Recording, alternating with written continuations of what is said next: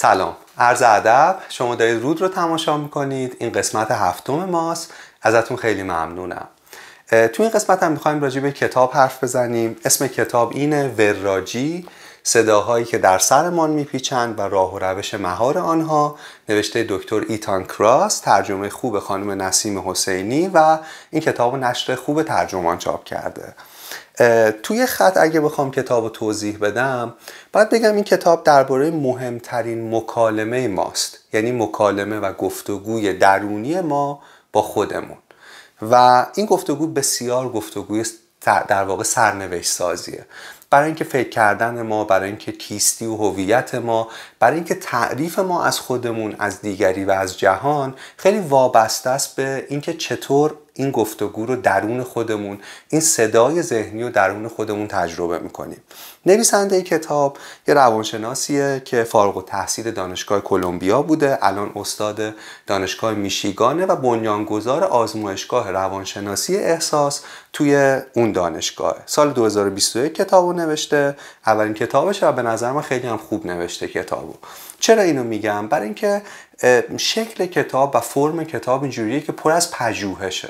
یعنی دائما تو هر صفحهش ارجاع میده به یه مطالعه به یه مقاله به یه پژوهش و بر اساس اینا در واقع کتاب رو می‌بره جلو. ولی ما وقتی داریم کتاب رو تعریف می‌کنیم اینطوری شفاهی خب خیلی از این پژوهش‌ها رو نمی‌تونیم ذکر کنیم می‌تونیم نتیجهش رو بگیم. ولی در واقع خیلی اصرار داشته و خیلی مواظب بوده که اون حرفی که می‌زنه تو چارچوب یه مطالعه دانشگاهی باقی بمونه. یه شروع کنم در مورد ضرورتش بگم. ببینید همه ما می‌دونیم که خودنگری چقدر چیز مهمیه. یعنی که ما بتونیم با خودمون خلوت کنیم سر از کار خودمون در بیاریم خودمون رو بشناسیم ریشه های زخمامون و رفتارامون و اینا رو بتونیم در واقع مطالعه کنیم بتونیم از طریق شناخت خودمون جهان رو هم بشناسیم. این مهمترین در زندگیه.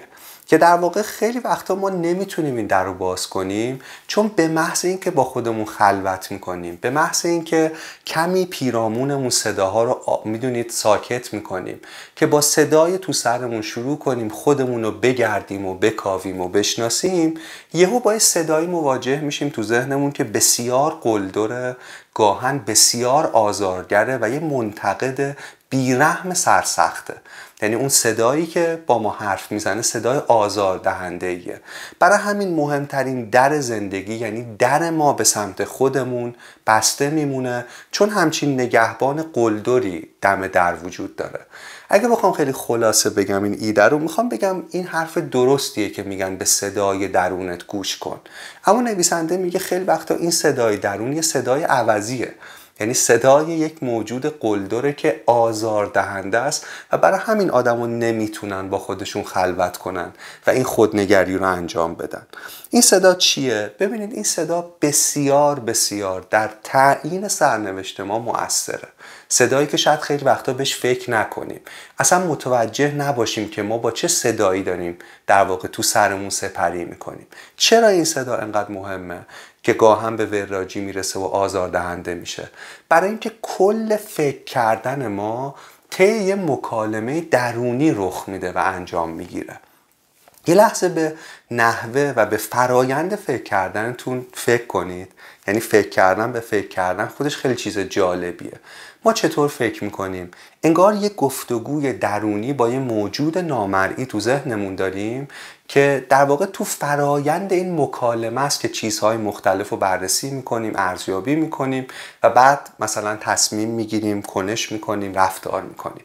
پس ببینید سر راه فکر کردن ما و تو جریان فکر کردن ما این صدا انقدر تاثیر اساسی داره. ما با این صداست که فکر می‌کنیم. پس مهمه که بهش بپردازیم. مهمه که بدونیم از کجا اومده که راجبش حرف می‌زنیم. مهمه که بدونیم کجاها مخرب میشه در واقع فکر کردن و دچار ایراد و اشکال می‌کنه و مهمه که بدونیم چطور باش مواجه بشیم برای اینکه بهتر بتونیم فکر کنیم. این صدا یه کاری که می‌کنه اینه که در واقع دائما ما رو به گذشته پرتاب می‌کنه یا به آینده شلیک می‌کنه. یعنی ذهن انسان تو بسیاری از زمانهای زندگی اصلا در اینجا و اکنون حضور نداره.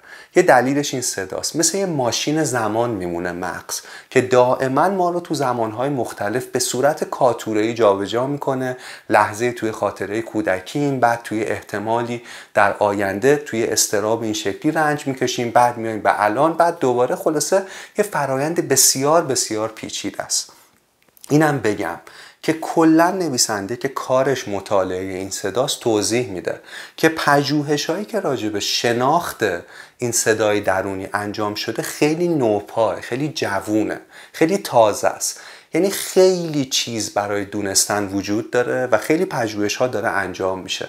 اما چیزایی که تا الان یعنی تا سال 2021 که کتاب نوشته شده رو می‌دونیم و می‌تونیم با همدیگه مرور کنیم و این در واقع نه همه جوابا بلکه یه تلنگری باشه برای کنجکاوی بیشتر راجع به این موضوع.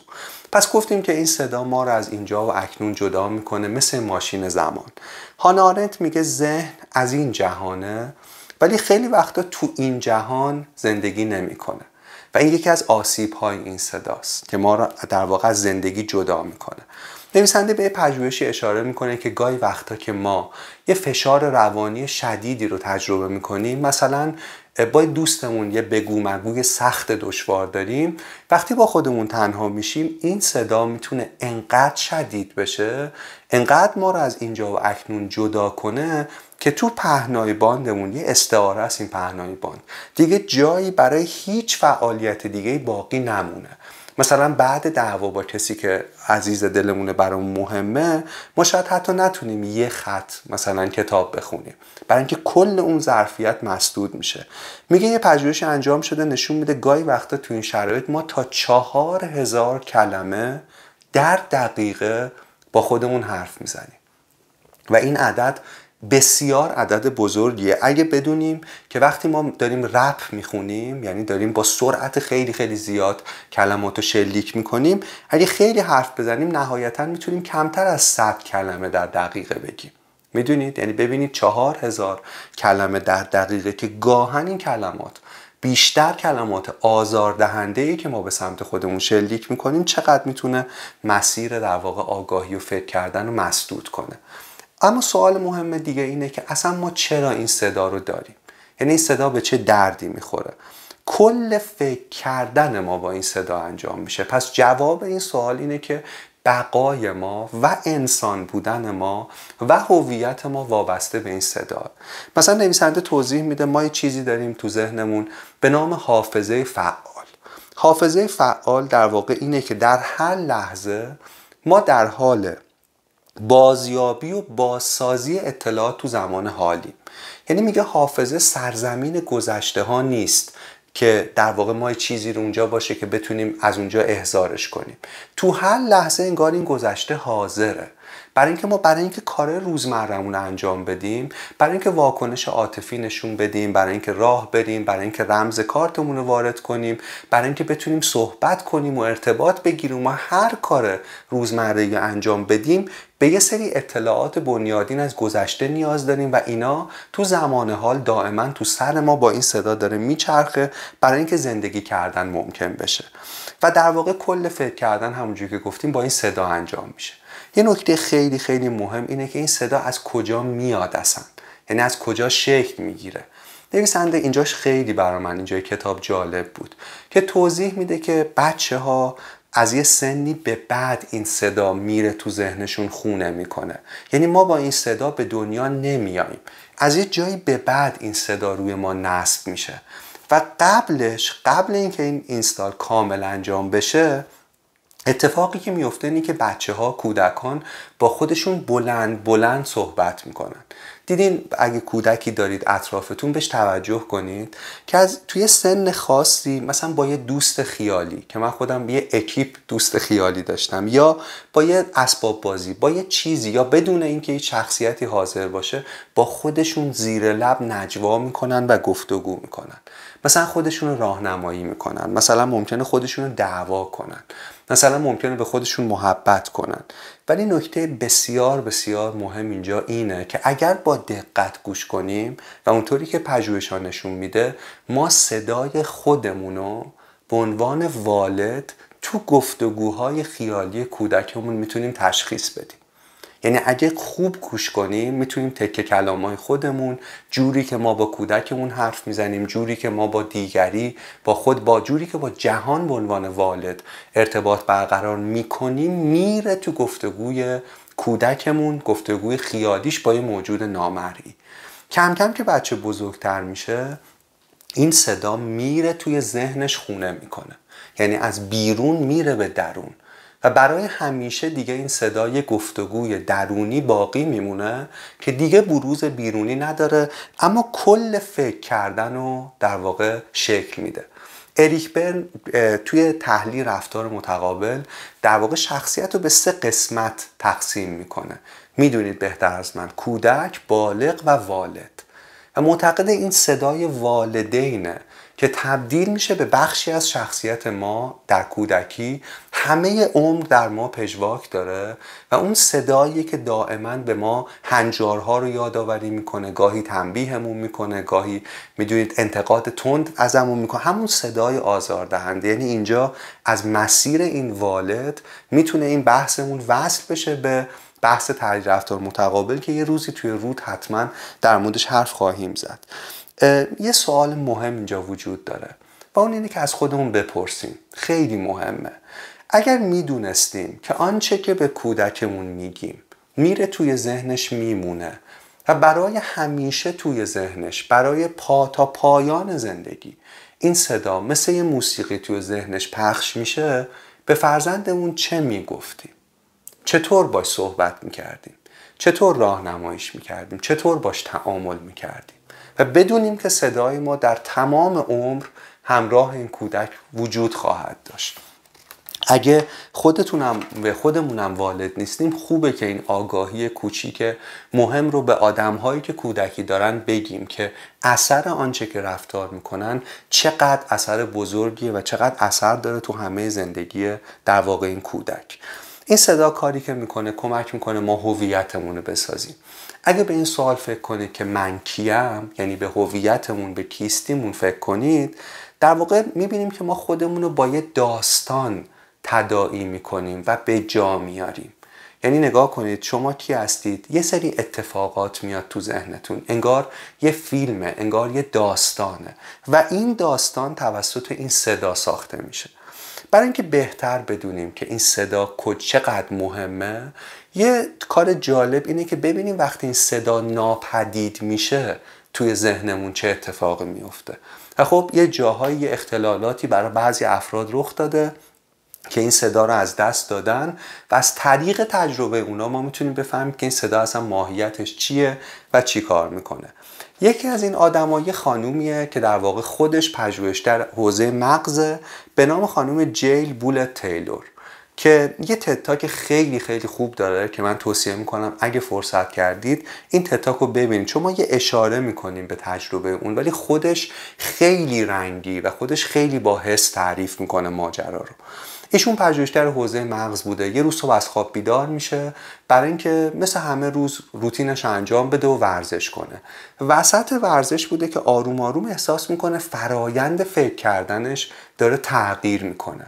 یعنی دیگه مثل همیشه فکر نمی‌کنه. خب فکر می‌کنه یعنی حدس می‌زنه که احتمالا هنوز کامل بیدار نشده. دیدین اون فضای خاکستری بین خواب و بیداری؟ هنوز لود نشده مغزش. اما مسئله این نبوده. یه رگی تو نیم کره چپ مغزش پاره شده بوده و در واقع تو مغزش تو سمت چپ تو نیم کره چپ داشته خونریزی رخ می‌داده. نیم کره چپ جاییه که مرکز زبان در مغزه. یعنی جاییه که زبان توش ساخته میشه و این صدا خیلی به اون نیمکره چپم ارتباط داره. کم کم که زمان میگذره می‌بینه که آروم آروم داره احساسشو نسبت به هویت و کیستیش از دست میده. یعنی می‌بینه که آروم آروم نمی‌دونه که کیه. نمی‌دونه که کجاست. می‌دونید؟ آروم آروم انگار توی جهانی داره خودشو می‌بینه که نمی‌دونه در واقع چه ارتباطی با این جهان داره و اساسا نمی‌دونه که کی داره این جهان رو تجربه می‌کنه. خیلی تجربه سورال عجیبیه. بعد کم کم بدونه که بدونه این خونیزی داره بیشتر میشه و اون زبان داره بیشتر مختل میشه و بعد مرزهای بدنش با جهان رو هم آروم آروم از دست میده. یعنی دیگه نمی‌دونه بدنش کجا تمام میشه. و جهان بیرون کجا شروع میشه. می‌دونید انگار جهان بیرون نشت می‌کنه به بدنش و انگار بدنش بخشیه یعنی قوتوره در یک فضای بی نهایت لایتناهی. خودشو اینجا می‌فهمه که حالش خوب نیست خودشو کشون کشون میکشونه به سمت تلفن. تلفن رو بر با آخرین ذره هایی که از هویتش و از حافظش باقی مونده شماره همکارش رو می‌گیره و یه صداهای نامفهومی در میاره و اون دوستش می‌فهمه که این به کمک نیاز داره و خلاصه آمبولانس خبر می‌کنن ایشونو میرسونن به بیمارستان. یه نکته اینه که تا فاصله عمل که دو هفته و نیم طول می‌کشه و بعد تا بهبود کاملش که هشت سال طول می‌کشه این آدم تجربه منحصر به فردی در رابطه با این صدای ذهنی داره. مثلا برای مدتی دیگه این آدم چون سکوت میشه توی سرش و این صدا از بین میره و دیگه با خودش حرف نمی‌زده دیگه مسافر ذهنی زمان نبوده مثل ما. دیگه به گذشته و گذشته و آینده پرتاب نمی شده دیگه روایتی که بیش از چهار دهه راجع به خودش و زندگی ساخته بوده اون روایت دیگه کار نمی کرد دیگه نمی‌دونسته کیه. و نکته مهم اینه که خودش تعریف می‌کنه که تو این از دست دادن یه احساس دوگانه داشته. یه قسمتی شدیدن وحشت زده بوده از همه این از دست, از دست دادن ها از این سکوتی که توش بدون هیچ واژه‌ای قوطه بره و البته یه قسمتیش به طرز وجداور و سرخوشانه ای قوتور بوده تو این آرامش مطلق. یعنی صدای توی سرش آرام گرفته بوده اون صدایی که گاهن خشونتبار و آزاردهنده میشه و او انگار توی پیوستگی کامل با خودش و با جهان قوتور بوده. بعدا در واقع توضیح میده که بعد از این تجربه در حین این تجربه منحصر به فرد به این نتیجه می‌رسه که توجه به نحوه حرف زدنمون با خودمون بسیار مهمه. و من تو دفترم برای بسیار تقریبا ده تا الف کشیدم. برای اینکه بسیار مهمه. یعنی آدمی که یک گونه دیگری از این در واقع صدای درونی رو نبودش رو تجربه کرده و با همچین پیامی برگشته. و کل زندگیش هم عملا داره راجع به این پژوهش می‌کنه با آدما حرف می‌زنه که این صدا رو چطور باش ارتباط بهتری بگیرن چطور کنترلش کنن چطور مواجهه سالمتری با این صدای درونی داشته باشن. یه نکته مهم اینه که این صدا این امکان رو به ما میده که ما فکر کنیم هویتمون رو بسازیم و زندگی کنیم. ولی یه وقتایی هم چون خیلی گفتم آزار دهنده میشه باعث میشه که همه اینا خیلی خیلی آزار دهنده بشه. و این خیلی چیز مهمیه که ذره مکس کنیم ببینیم آزار اصلا چقدر جدیه. یعنی باید بدونیم که این صدا تو شکل مخربش چی سر ما میاره. نویسنده پژوهشی با همکاراش انجام داده و اون اینه که آدما رو اوورده تو شرایطی که این صدا دیگه خیلی داشته داد و بیداد می‌کرده. مثلا توی موقعیت استراباوری بودن مثلا محبوبی رو از دست داده بودن رابطه عاطفی رو در واقع کات کرد تو این شرایط. و از سر این آدما در هنگام یه فعالیت مثل تداعی اون تجربه دردناک عکس می‌گیره. و چیزی که بهش می‌رسه اینه که می‌بینه همون مدارهایی تو مغز این آدما فعاله که موقع درد جسمی فعال میشه. یعنی ما وقتی درد عاطفی و ذهنی رو تحمل می‌کنیم در واقع تجربه فیزیکی و مغزیمون از این درد کاملا مشابه درد جسمیه. اما چرا این نکته مهمه؟ چرا داریم راجبش حرف می‌زنیم؟ برای اینکه ما بیخبریم از اینکه این صدا و این دردهای ذهنی داره چه بلایی دقیقا سر ما میاره. چون از درد جسمی و فیزیکی هم بدتره. ببین وقتی شما مثلا دندونتون درد می‌کنه اتفاقی که میفته این که خب این درد خیلی مختل می‌کنه همه چیزو. ولی شما دلیل این درد رو می‌دونید. می‌دونید دندونتون پوسیده. ولی شما فقط دندونتون درد می‌کنه. متمرکز تو یه جا. ولی شما برنامه ای برای از بین بردن این درد دارید. مثلا میرید دندون پزشک و درستش می‌کنید. اما وقتی من یه درد ذهنی دارم که اصلا بهش توجه نمی کنم با یه دردی طرفم که همون تجربه حسی درد فیزیکی رو تو مغزم داره می‌سازه فقط من نمی‌دونم از کجا اومده چون بهش توجه نمی کنم و توی نقطه مثل یه دندون متمرکز نیست. تمام آگاهی رو مثل یه ابر مثل یه ابر مسموم پر می‌کنه و هیچ برنامه ای برای کاهشش هم ندارم. در واقع هیچ چشماندازی وجود نداره که چون اساسا به رسمیت نشناختمش که من بتونم التیامش بدم آرومش کنم با این درده طرف شم. پس ببینید دردهای روانی چقدر می‌تونه دردناک باشه بدون اینکه ما بدونیم. یه جمله یه جا میخوندم. میگفتش که اندوهی که راهی به گریستن نمی‌برد سایر اندامها را به گریستن وادار می‌کند. و اندوهی که ما اصلا نمی‌دونیم در ما وجود داره. مثلا من با دوستی حرف می‌زدم که اصلا متوجه این که این صدا هست و چطور داره باش این صدا در واقع اثر می‌ذاره.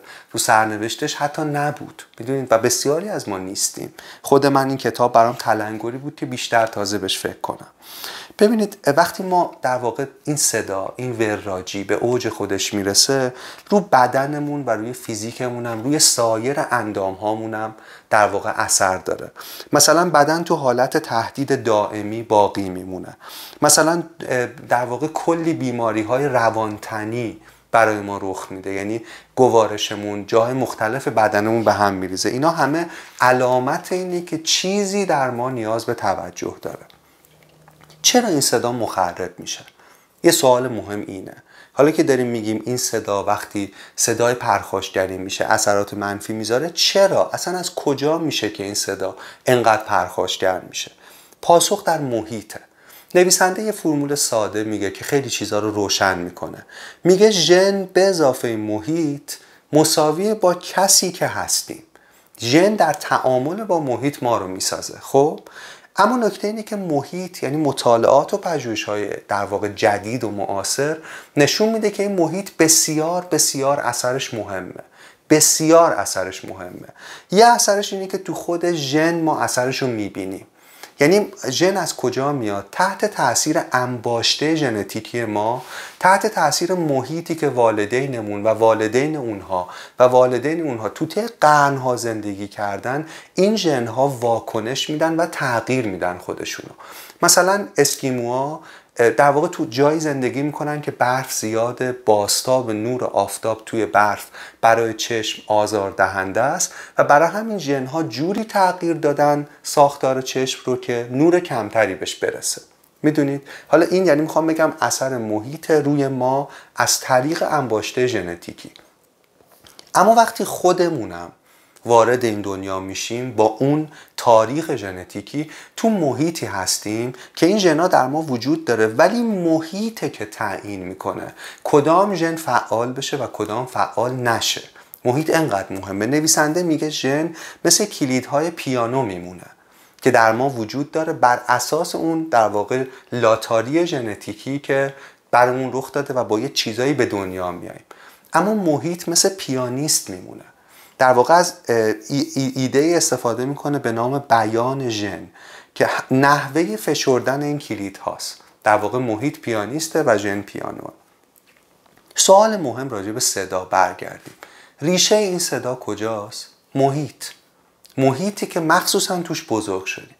پس یه راه مهم شناختن این صدا کنترل این صدا و مواجهه درست با این صدا اینه که ما به این فکر کنیم که ما در چه محیطی بزرگ شدیم؟ تو چه نظام تربیتی رشد کردیم؟ کجا خودمون رو شناختیم؟ چه چیزی رو از جهان بیرون درونی کردیم؟ و تو دور تکرار داره برامون پخش میشه. اون این خیلی گام مهمیه. و این در واقع شاید مهمترین گام و اولین گامه برای مواجهه با این صدا. نویسنده بعد از این میره سراغ سری راهکارهای عملی تر که راجع به هر کدومش حرف می‌زنیم. توی جمله اگه بخوام همه تقریبا چهار تا پنج راهکار میده به ظاهر ساده است ولی بسیار می‌تونه نجات بخش باشه. اگه بخوام کل این راهکارا رو خلاصه کنم همش در خدمت اینه که به ما نشون بده ما اینو تمرین کنیم و اینو یاد بگیریم که جهان بزرگتر از جمجمه ماست. یعنی ما اینجوری از شر این صدا می‌تونیم رهاشیم که کمی از این در واقع زندان جمجمه که نمی‌ذاره ما جهان بیرون رو ببینیم و ما پشت میله هاش گیر افتادیم اسیر در واقع آزاد بشیم. فاصله گرفتن از ایگوه. آنچنان که تو قسمت قبلی آری به زندگی گفتیم. و در واقع اینم بگم که نویسنده ادعاش این نیست که این راه حلایی که داره میگه قرار همه مشکل حل کنه. قبلش توضیح داده که این صداها به صورت بنیادینی توسط اون محیط ساخته شدن. خب؟ و بعد حالا ما داریم فقط تلاش می‌کنیم کنترلش کنیم. اما این تلاش بسیار خوبه. چرا؟ چون دوستان گاهی وقتا تو شرایطی یک انسان وجود داره که انقدر دنیا براش سخت میشه و انقدر طوفان رنج ها شدید میشه که اگر کمی هم بتونیم از این رنج ها کم کنیم این کمی خودش بسیار ارزشمنده. پس به سادگی این راه ها نگاه نکنیم. به این حس کنیم و شما بهتر از من می‌دونید که در جایی که آدم فقط اندکی شاید گاهی تا فروپاشی فاصله داره چطور یک کمک چطور چیزی که کفه زندگی رو بتونه کمی سنگین تر کنه گاهی سرنوشت سازه تو زندگی انسان؟ خب پس اینا قرار نیست راهکارهای ابدی و مثلا این کتاب رو کسی ننوشته که در واقع روش یک کچهواری بپوشه یک کروات با دندونای لمینت شده. وعده این بده که این راهکارها قرار همه چیز رو دگرگون کنه. اینا قرار کمی کمک کنه و کمی خودش خیلی خوبه. پس این تو ذهنمون باشه. اولین در واقع ماجرایی که به صورت عملی بهمون پیشنهاد می‌کنه اینه که کمی دورتر بیستید. پژوهشان نشون میدن هرچی آدم ها هرچی تیپی از آدم ها جزئی نگرتر و حساستر باشن نسبت به جزئیات صدای درونیشون آزاردهنده تر خب ببینید داستان اینه که ما, ما اگه یه زندگی رو یه ماجرایی رو به صورت کلوزاپ ببینیم یعنی خیلی جزئی ببینیم اگه روش زوم کنیم در واقع اونجاست که باعث میشه که ما بیشتر درگیر تراژدی بشیم. یه نگاه دیگه هم هست یه تیپی از آدم ها هستن که کلا زندگی رو دارن لانگ شات می‌بینن. اونا, مس... اونا زندگی رو مثل کمدی می‌بینن. چون وقتی خیلی دورشی از اینجا و اکنون دیگه همه چی خیلی بی اهمیت به نظر می‌رسه دیگه. نویسنده توضیح میده که بهترین نگاه مدیوم شاته و بعد اینکه تو بین کلوزاپ و لانگ شات هم گاهن جابجا جا بشی. ولی هر چقدر که فاصلت نسبت به موضوعات کمتر باشه این صدا صدای آزاردهنده میشه چون موضوعات برات شخصی تر میشن. در واقع همه چیز به تو مربوط میشه و این باعث میشه که آدم بیشتر رنج بکشه. ذهن ذهن انعطاف پذیره. اگه ما راه خم کردنشو بلد باشیم راه فاصله گرفتن از حوادث و رویدادها رو هم گاهن در واقع می‌تونیم یاد بگیریم و این می‌تونه خیلی خیلی کمک کنه. بعد عادت بسازیم تو خودمون که کمی در واقع فاصله بگیریم کمی دورتر بیستیم تو شرایط رنج نسبت به بعضی از مشکلات. اما چطور در واقع این فاصله رو ایجاد کنیم؟ یه کلید واژه اینه یه پیام اورژانسی اینه که به خودمون تو اون شرایط بگیم فقط یک گام عقبتر. در واقع نویسنده میگه ما دو مدل مواجهه با بحران داریم. بر این اساس می‌تونیم بگیم تقریبا این دو مدل آدم هم داریم. یه ده آدم ها که بیشتر درونگراها هستن اینا قوتورها هستن. یه ده آدم ها که بیشتر برونگرا هستن اینا فاصله گیرنده ها هستن. قوتورها کلا تو حتی شرایط معمولی هم بیشتر توجه دارن نسبت به جزئیات و محیط. و این یه امکانه این یه آپشنه. مثلا قوتورها تو دل طبیعت بیشتر در واقع پیام ها رو درک می‌کنن. از زیبایی بیشتر از آدمی که فاصله می‌گیره لذت می‌برن. یه پرنده ای که لای بوته ها داره تکون می‌خوره رو معمولا قوتورها می‌بینن تا فاصله گیرنده ها. اما همون چیزی که تو این نگاه کلوزاپ تو این قوته ور بودن بهشون می‌تونه کمک کنه و قدرتشونه تو شرایط بحران ممکنه به ضررشون تموم شه. می‌دونید؟ اتفاقا فاصله گیرنده ها که زیاد تو اینجا و اکنون نیستن و کمی انگار می‌دونید یا مدیوم شات یا لانگ شات می‌بینن قضیه رو تو بحران بهتر عمل می‌کنن. چرا؟ چون فاصله می‌گیرن از اون بحران و تحت تاثیر هیجانات به لحاظ عاطفی تو اون لحظه کمتر نوسان می‌کنن. برای همین می‌تونن پاسخ در واقع منطقی تری بدن. می‌خوام بگم اون دوست بیخیالتون که احتمالا حواسش به هیچی نیست و خیلی سر به حواس شاید از اون دوست حساستون که ریسکا رو دائما detect می‌کنه و مواظبه تو شرایط بحران شاید بتونه بهتر عمل کنه چون ذاتا کمی فاصلش رو با موضوع حفظ می‌کنه. نویسنده یه تمثیلی رو در واقع ازش استفاده می‌کنه به نام مگس روی دیوار. برای اینکه یادمون بمونه میگه گاهی وقتا تو این بحران ها سعی کنید هر چقدر که میشه به خودتون یادآوری کنید که خودتون رو از دید مگس روی دیوار ببینید. یعنی از دید اون این مشاجره رو ببینید. از دید اون بحران کمی زوم آوت کنید. کمی بیاید عقبتر. و این خیلی پژوهشات می‌دونید میگم که کتاب نتایج ساده است ولی بنیانش روی خیلی پژوهشات عمیقیه. مثلا اومدن بررسی کردن دیدن آدم هایی که می‌تونن کمی فاصله بگیرن از یه موضوعی و در مورد اون بحران صحبت کنن سیستم قلبی عروقیشون واکنش استرسیشون فعالیت هیجانی دردناک ذهنشون تا حد بسیار چشمگیری کاهش پیدا می‌کنه. یعنی بدن نشون میده که وقتی فاصله می‌گیری چطور می‌تونه منطقی تر باشه. فقط اینو بگم یعنی راهکار اول با این جمله تموم کنم. که دنیل کانمن همون کسی که کتاب تفکر سریع و کند و نوشته نوبلیست اقتصاده یا آدمی که تقریبا بیش از نیم قرن راجع به اینکه مغز چطور کار می‌کنه فعالیت کرده یه جمله داره که میگه یکی از آگاهی بخشترین تجربه های زندگی هم این بوده است که کم کم یاد گرفتم چطور دید بیرونی را در خودم تقویت کنم. دید بیرونی یعنی کمی بتونم از شش همون مگس روی دیوار خودم ببینم. فصل بعدی راجع به راهکار دیگه حرف می‌زنه. میگه وقتی من تو می‌شود. و توضیح میده که گاهی تو بحران اگه این صداهای آزاردهنده ذهنی رو داریم صدای صدا کردن خودمون و تغییر زمیر مرجع که الان توضیحش میدم می‌تونه نجات بخش باشه. ببینید به چیزی دقت کنید. وقتی دارید چیز تلخ و تعریف می‌کنید برای یه نفر مثلا یه اتفاق سختی که براتون افتاده وقتی به سخت ترین جای اون روایت می‌رسید غالبا معمولا مرجع زمیر رو تغییر می‌دید. ناخداگاه بدون اینکه بدونید. مثلا وقتی می‌رسید به اون جایی که دیگه مثلا یه نفر یه رفتار نامنصفانه با شما کرده یهو میگید که می‌دونی فکر کن یه عمر مثلا این همه تو تو ببین از من شد تو. یعنی تا الان من رفتم این کارو کردم ولی فکر کن می‌دونی یه عمر مثلا خدمت کنی این همه کارا رو کن بعد اینجوری بات رفتار کنن. می‌دونی؟ یعنی من به تو تبدیل میشه. مثلا اینکه آدم میمونه چی بگه؟ یعنی مرجع زمیر میاد بیرون. یهو به خودم اومدم گفتم چی داره سرت میاد؟ یعنی تبدیل میشه به تو. چی کار داری می‌کنی؟ یا دیدین با خودتون وقتی گفتگو می‌کنین وقتی خیلی نیاز به آرامش دارین یه اون صدایی که تو سرتون حرف می‌زنه ناخداگاه شما رو تو خطاب قرار میده و اینکه نترس. می‌دونی؟ یعنی من به تو تبدیل میشه. این بسیار می‌تونه کمک کنه.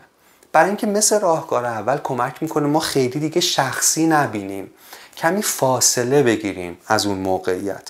بهترین اتوبیوگرافی های جهان زندگی, زندگی نامه های خودنوشت جهان بررسی کردن دیدن با زمیری غیر از من نوشته میشه. وقتی یه نویسنده شروع می‌کنه با من می‌نویسه خیلی درگیر دفاع از این منه. خیلی درگیر تبرعه کردن این منه. چون ایگو هنوز اونجا حاضره. ولی مثلا هنری آدامز که اتوبیوگرافیش جایزه پولیتزر هم گرفته زندگی نامش رو سوم شخص نوشته. هنری رفت اینجا هنری فلان کرده. و می‌تونه بیطرفانه تر می‌تونه منطقی تر می‌تونید می‌تونه در واقع واقع بینانه تر بنویسه. اومدن آزمایش کردن دو تا گروه رو توی موقعیت پر استرس قرار دادن. بهشون گفتن به یه هیئت جوری عصبانی که استرس هم داره تو محیط تشدید میشه توضیح بدن که چرا شایسته این شغلن. اونا بیخبر بودن چه اتفاقی داره میفته. یه گروه باید با زمیر من صحبت می‌کردن. من چرا باید این شغل رو بگیرم؟ چرا شایسته این موقعیتم؟ یه گروه باید در واقع با زمیر سوم شخص از خودشون دفاع می‌کردن. چرا مجتبا شایسته این شغله؟ می‌دونید؟ بررسی کردن. یه عالم از فعالیتاشون از ترموگرافی یعنی دماسنجی بدن تا یه عالم چیزهای دیگه و دیدن تا حتی شکل ارائه. که چقدر کنترل بیشتر بوده چقدر ارائه ارائه خلاقانه تری بوده و چیزهای دیگه دیدن گروهی که سوم شخص خودشون رو خطاب کردن خیلی در واقع کمک خیلی بهتر ظاهر شدن یه مطالعه دیگه کردن. جالبه که توی پستای فیسبوک کسایی که بیشتر از کلمه من استفاده می‌کنن احتمال ابتلا به افسردگی درشون بسیار بسیار بیشتره. این داده ها رو انقدر کاویدن و بررسی کردن که دیگه این مطالعه با تحلیل محتوای چند تا پسته آدم می‌تونسته حدس بزنه که چند بار تو سال این آدم دچار حمله های افسردگی میشه. و رابطه معناداری بین استفاده از من و اختلالات هیجانی مثل استراب و افسردگی وجود داره. ما اینو داریم این صدا رو ناخداگاه باید تقویت کنیم. یعنی این من به تو رو.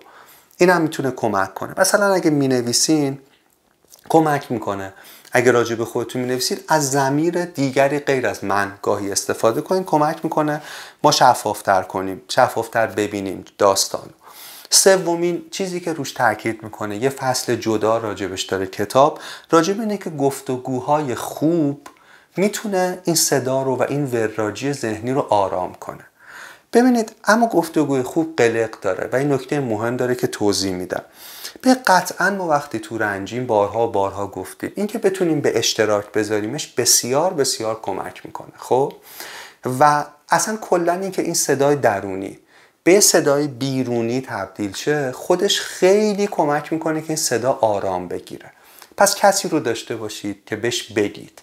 اما یه دامی وجود داره که نویسنده راجبش تاکید می‌کنه و اون خیلی مهمه. و اون تله اینه که ما تو مرحله تخلیه هیجانی فقط باقی بمونیم. چیزی که نویسنده میگه گفتن برای گفتنه. گفتن نه به قصد التیام به قصد پیدا کردن راه حل یا به قصد حل کردن موضوع. در واقع دام درد و دلهای تمام نشدنی. این خیلی نکته مهمیه. در واقع میگه گاهی وقتا ما کسی رو پیدا می‌کنیم و خب می‌دونی اون کودک والد بالغ بود. اون کودک دوست داره که قربانی باقی بمونه چون نوازش دریافت می‌کنه دیگه. و یه دام خطرناک اینه که ما خب ضرورت این که برون ریزی کنیم پالایش هیجانی کنی رو هم می‌دونیم ولی فقط تو این مرحله باقی بمونیم. یعنی کسی رو پیدا کنیم که فقط تو درد و دل برای درد و دل و گفتن برای گفتن. این وضعیت ما رو بدتر می‌کنه. دوستان. اگه تو این مرحله بمونیم. خب؟ برای اینکه ما رو تو نقش قربانی ریجید و متسلط می‌کنه و گیر میندازه. همون شکل نشخار درونی بیرونی شده و تازه یه منبع پیدا کردیم که با اون همدلی کنه و این نشخار رو بدترش کنه. خب؟ نکته مهم اینه که یه گفتگوی خوب هم تسلا بخش هم عاقلانه است. هم تسلا بخش هم عاقلانه. کارآمدترین گفتگوها هر دو نیاز رو هم تسلا و هم پیدا کردن راه حل رو با هم پیش می‌برن. و نکته مهم اینه که اول تسلا بخشیه. اول شنیدنه. اگر کسی بتون در واقع باتون حرف می‌زنه اول کمک به تخلیه هیجانیه ولی تو این مرحله نباید موند. بعد مرحله کمک برای اینه که اون آدم فاصله بگیره کمی بتونه به راه دیگه فکر کنه بتونیم کمکش کنیم که اون وضعیت بیاد بیرون. خب نویسنده توضیح میده استفاده می‌کنه از متدی که therapist ها یاد می‌گیرن برای گفتگو خب ما therapist نیستیم نه من نه خیلی از شما که اینو می‌بینید. ولی توضیح میده که ما تو گفتگوهای روزمرهمون گاهی وقت آدمی رو می‌بینیم عزیزی رو می‌بینیم که نیاز داره به یه گفتگوی خوب. این گفتگوی خوب چه شکلیه؟ راهنمای گام به گامش اینه. گوش کردن فعال. اول فعالانه بشنویم که او چی میگه. همدلی. اول موقعی نیست که باش بجنگیم که کجا اشتباه کرده کجا می‌تونسته. اول باید کنارش بیستیم نه مقابلش. توافق.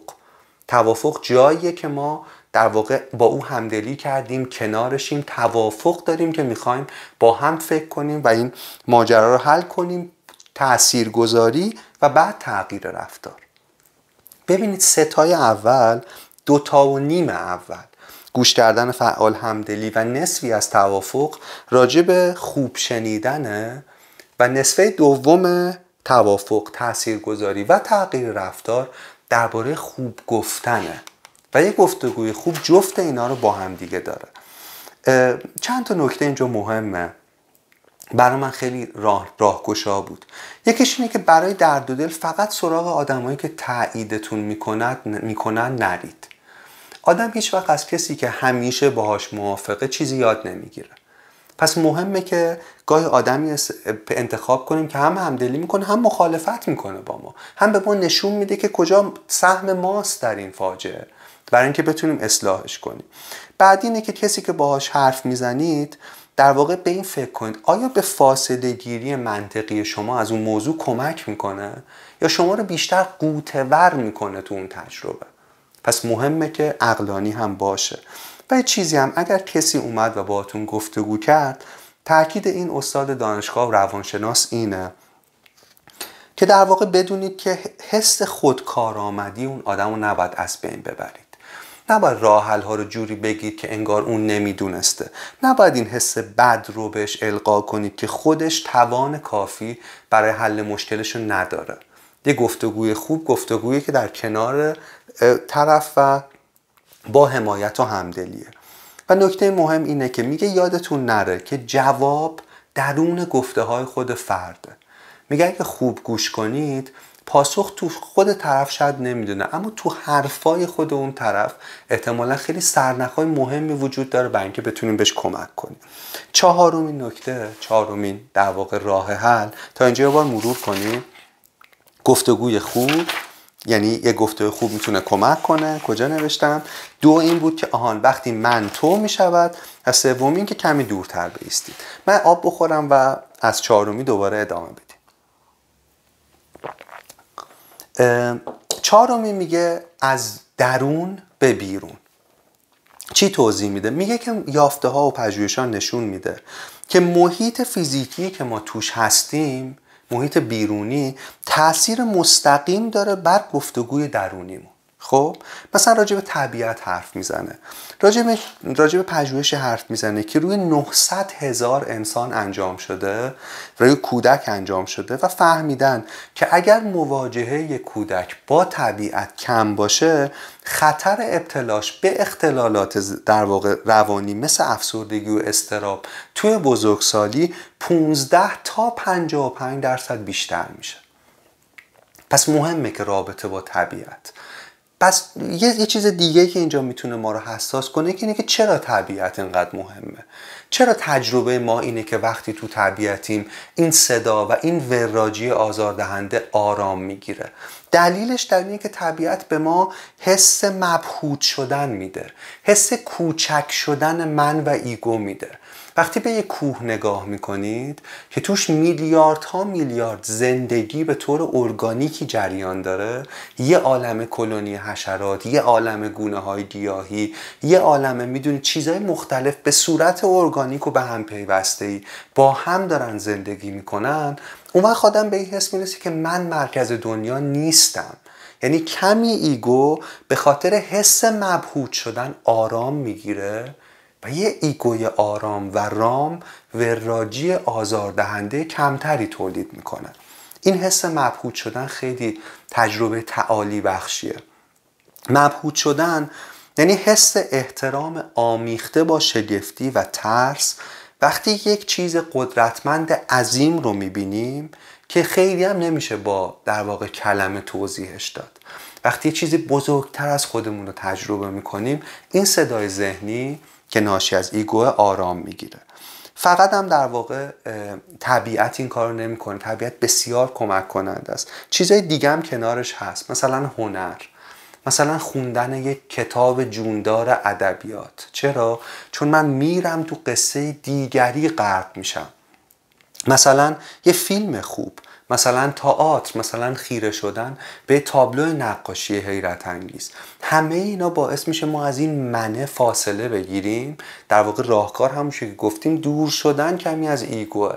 و بتونیم چیزی بزرگتر از خودمون رو تجربه کنیم و مبهوتش بشیم.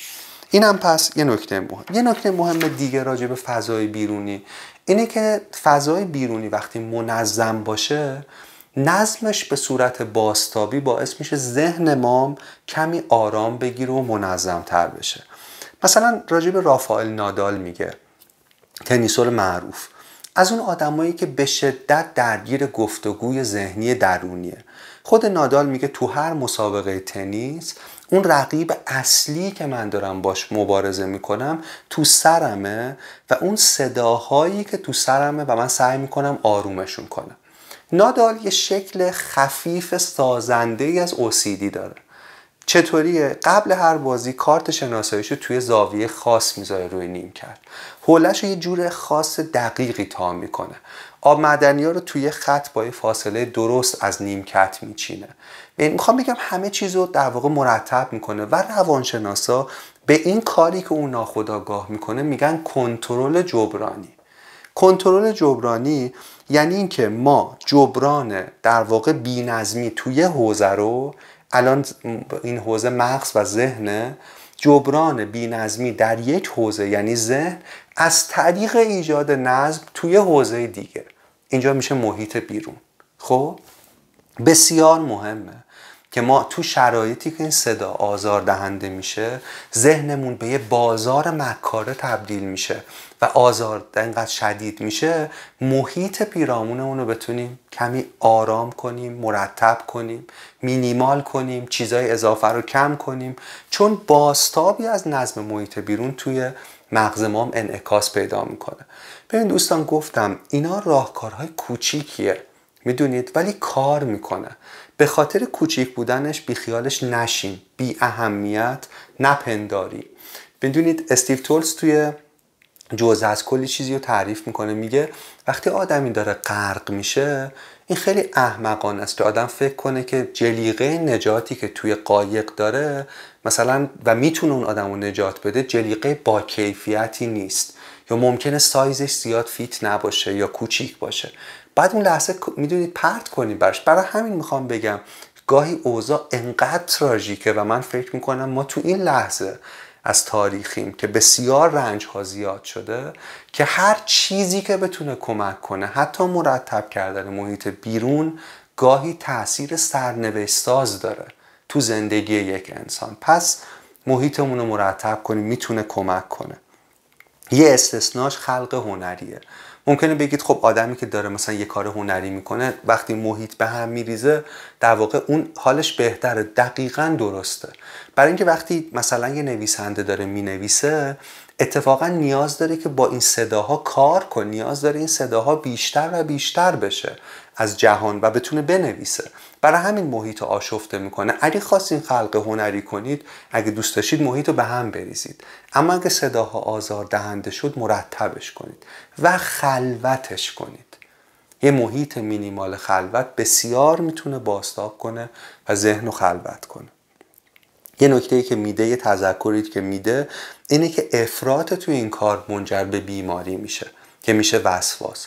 در واقع توضیح میده آدمایی که به اوسیدی شدید گرفتارن یه تمایل درست و منطقی رو یعنی مرتب کردن محیط فیزیکی بیرونی رو دارن با شدت غیر منطقی انجام میدن.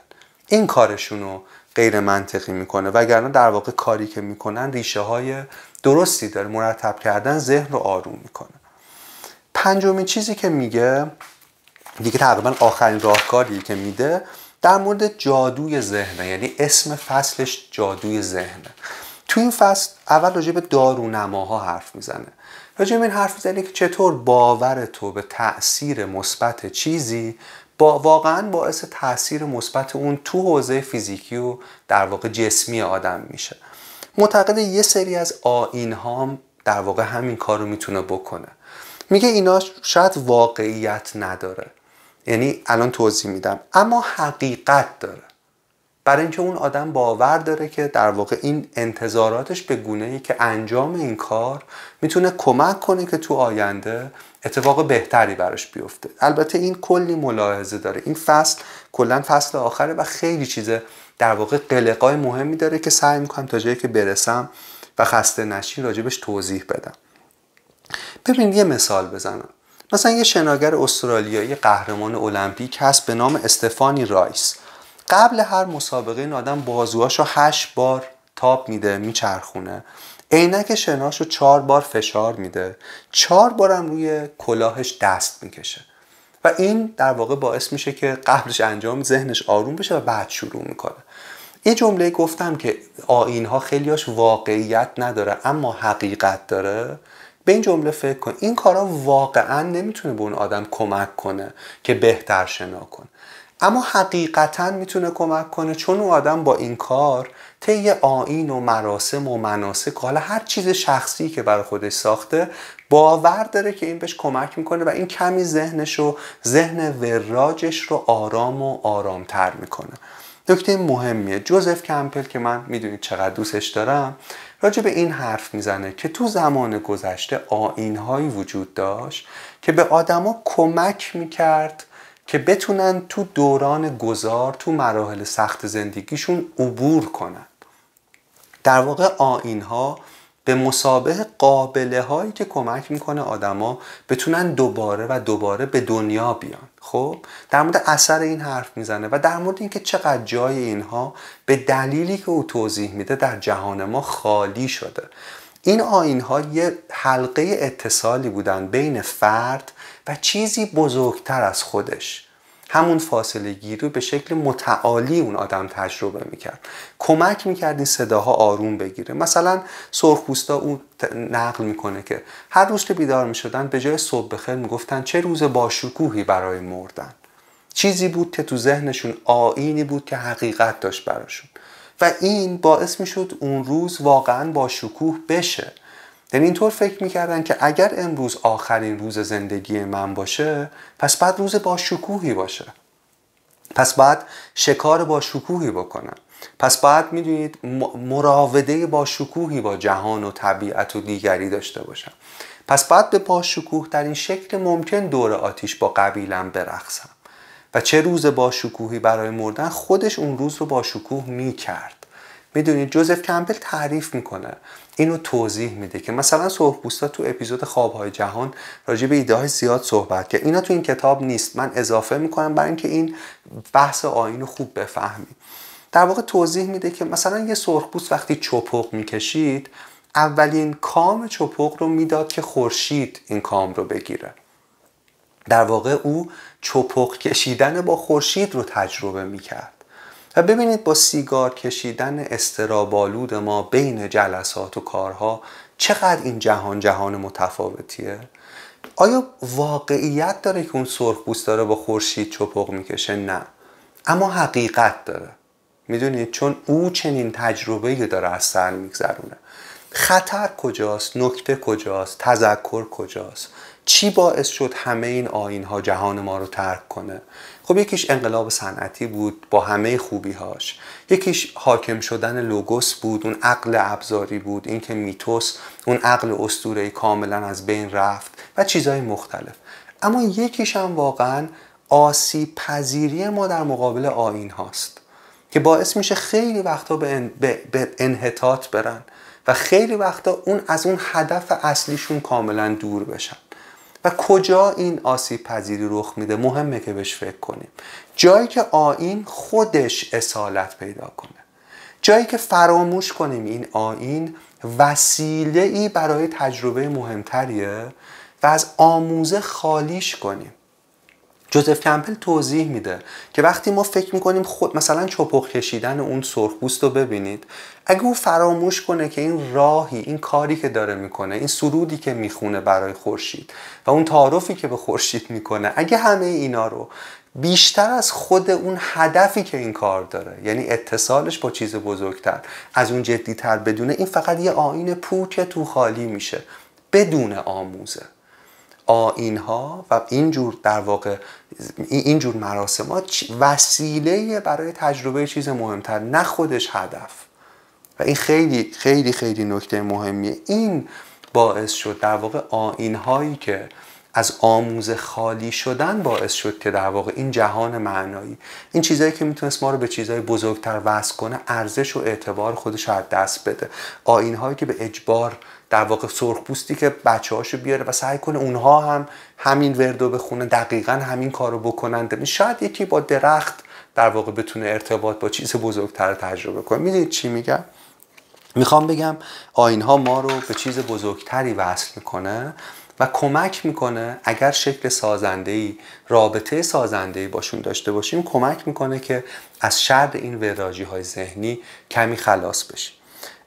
من وقتی این کتاب خوندم به این فکر کردم که واقعا چرا انقدر دیر اصلا با این موضوع آشنا شدیم؟ چرا تو نظام آموزشیمون چرا تو متنا چرا تو دانشگاه چرا هیچی نبود توی مدرسه؟